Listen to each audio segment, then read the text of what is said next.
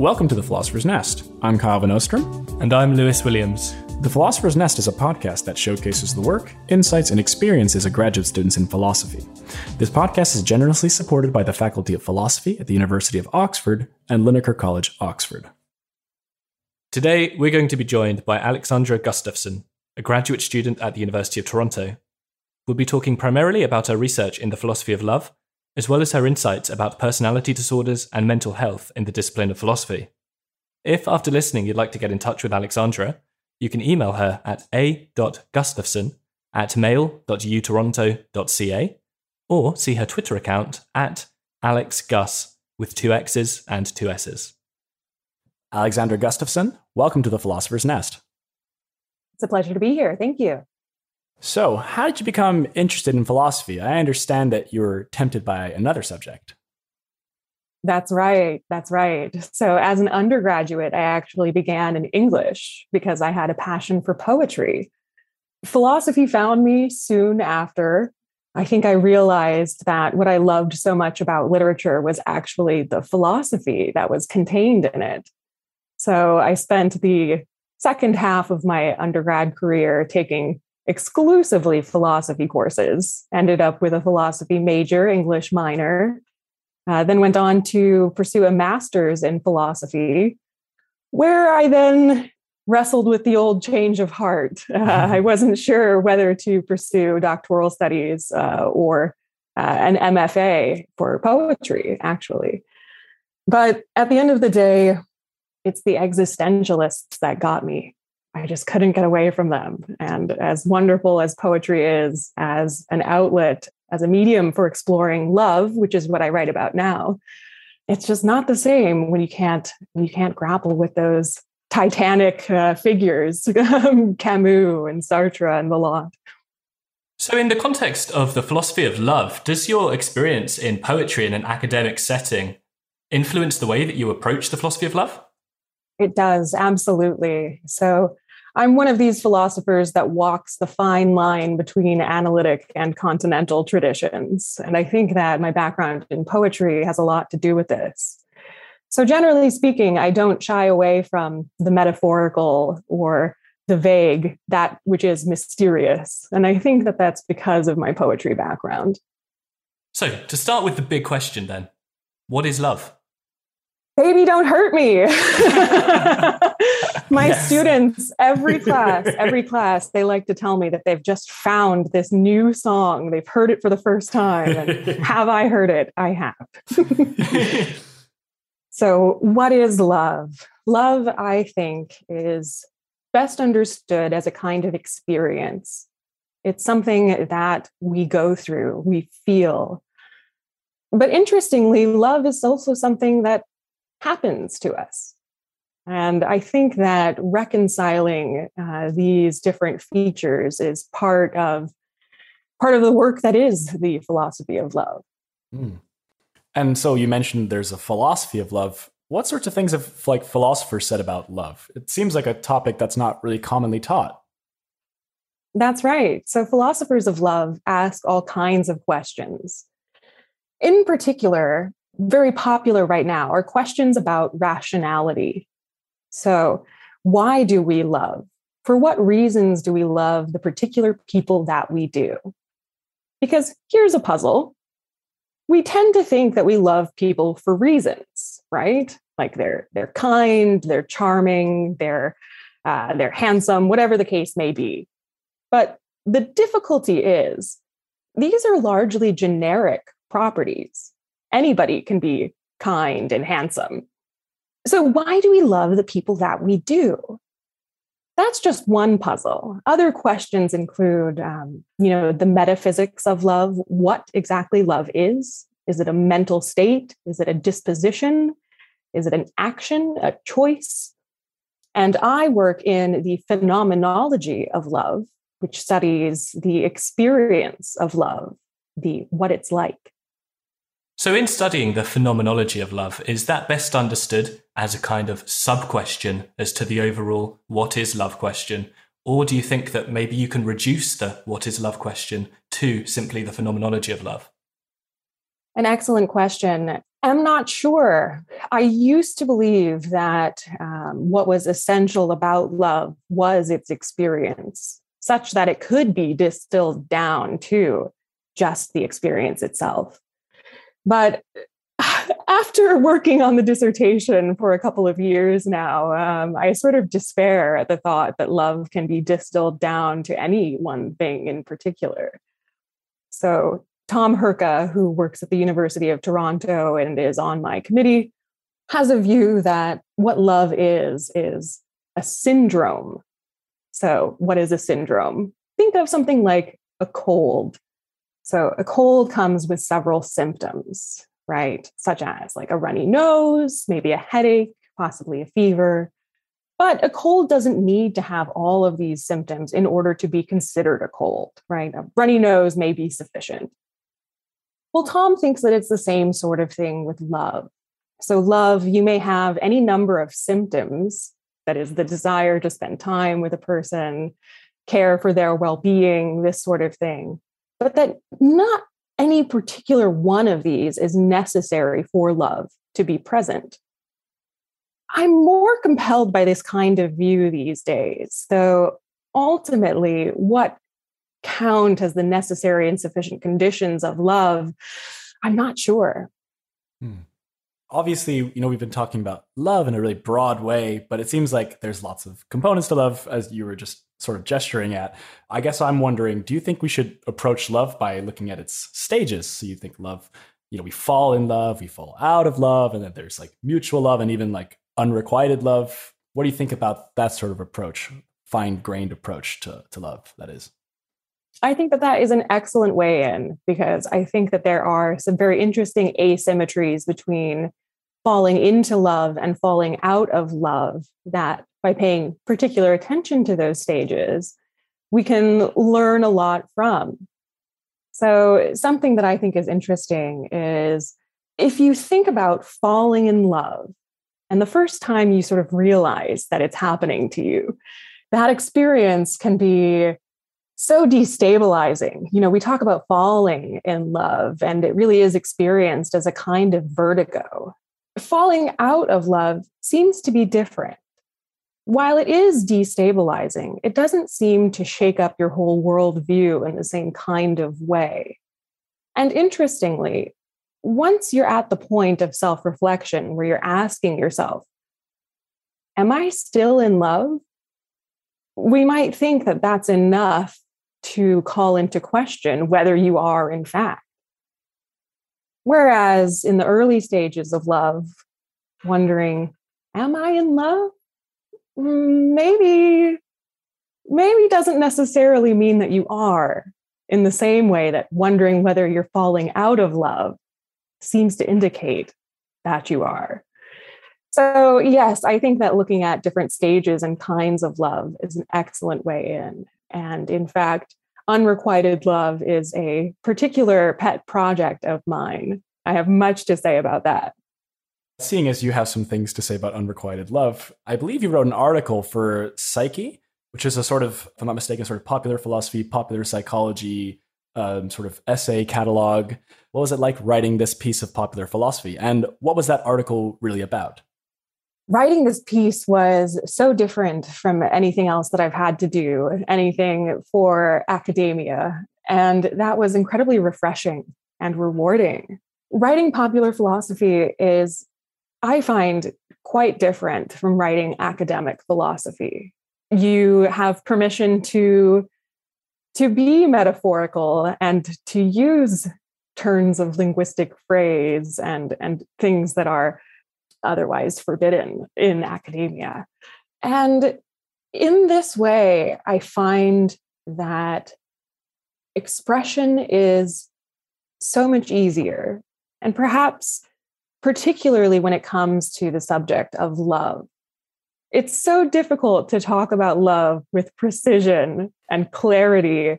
And, and these are, are, of course, the hallmarks of, of academic philosophy. And so I find that the content really does suit the form. It's been such a pleasure, just the experience itself. Um, but as for the article, yes. So I wrote a piece for Psyche about why it is sublime to love someone who doesn't love you back. And this is, of course, to do with unrequited love and my own experience.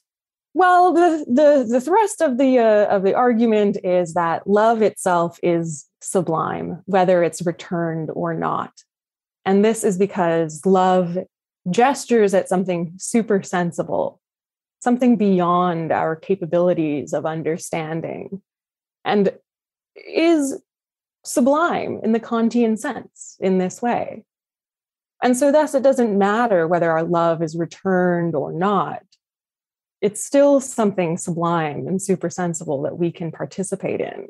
And thus, it reveals a unique and noble capacity in the lover, which I think is something to take heart in, even if our beloved doesn't love us back. What exactly does it mean then for love to be sublime? For love to be sublime is to be something beyond understanding, beyond our capacity to grasp. So Kant's sublime is typically invoked in images of like great mountains or vast oceans, expansive deserts. It's these kinds of scenes that evoke sublimity for Kant. Things that are so large or magnificent or beyond our grasp that we really can't understand them. And though Kant would would certainly disagree with me that love is is one of these things, um, I think that by its very nature it is ungraspable, and thus falls within the category of the sublime. In presenting unrequited love as sublime, it seems that you know your article might have an almost therapeutic effect on the reader who upon experiencing unrequited love which you know not going to be a very pleasant thing to go through. It can maybe help them find some solace in those feelings.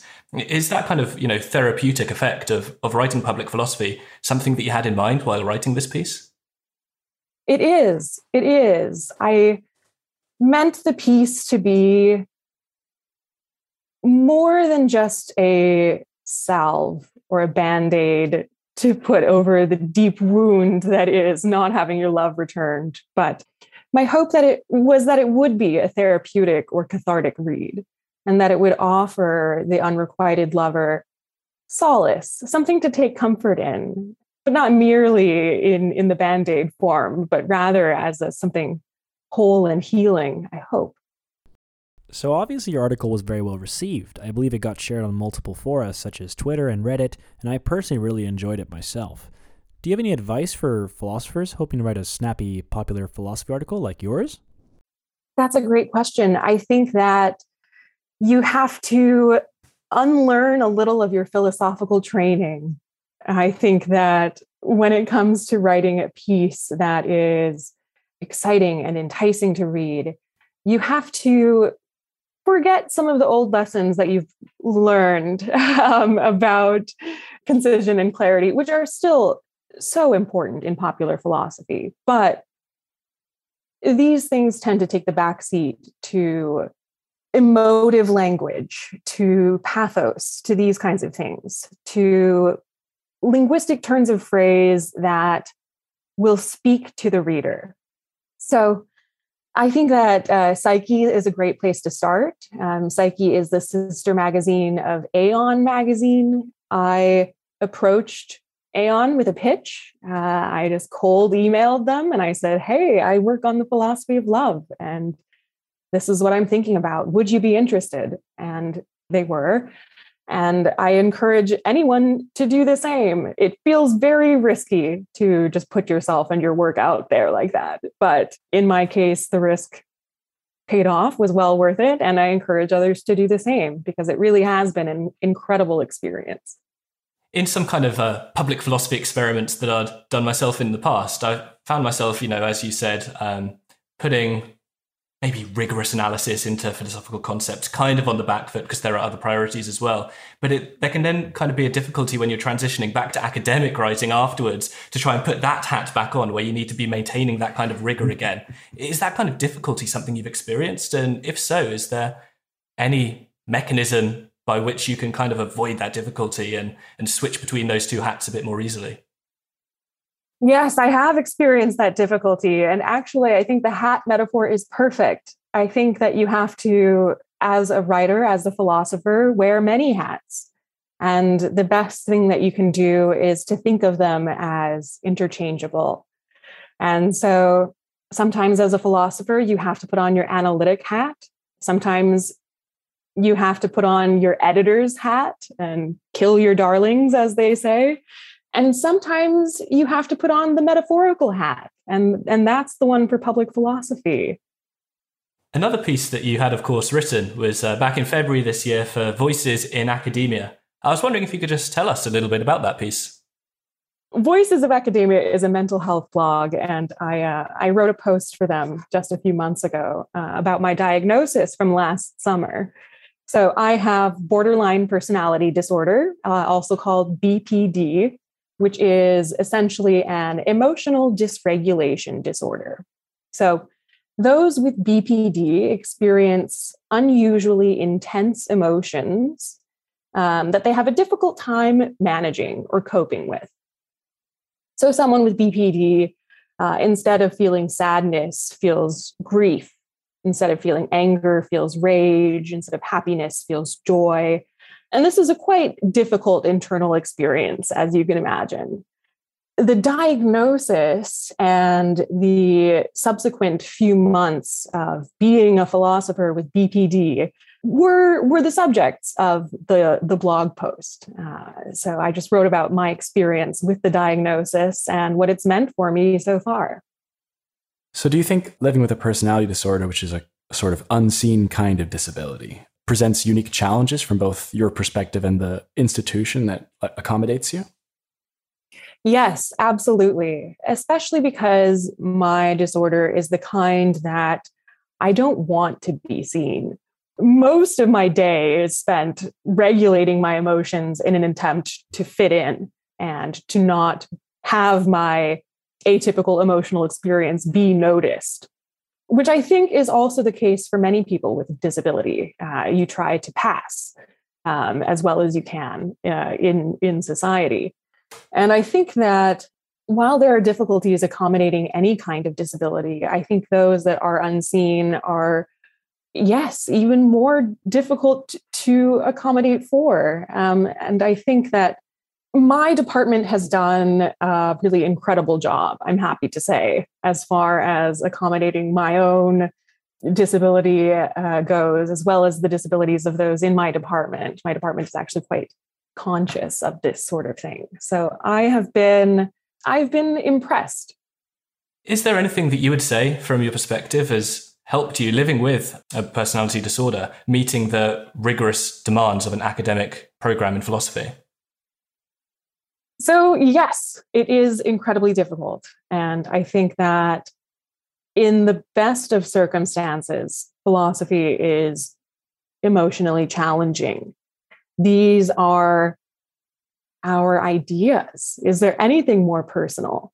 Mm-hmm. Uh, and so to offer these up to the world and then to have this kind of sensitivity uh, that comes along with my disorder is is certainly very challenging.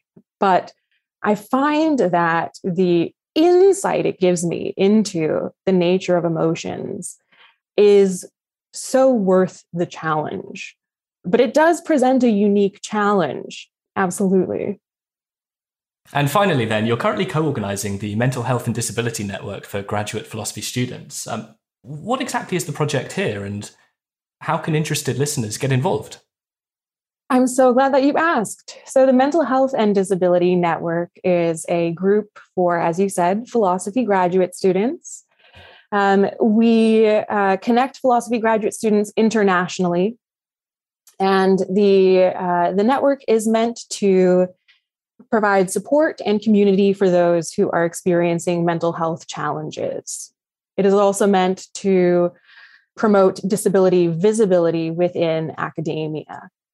Uh, so at the moment, the network exists largely on Discord. We have a very active Discord server uh, that, if anyone is interested in joining, uh, all they would have to do is send an email to me or to my co organizer, Parker Rose at UCLA. And either one of us will be very happy to send you a link to join.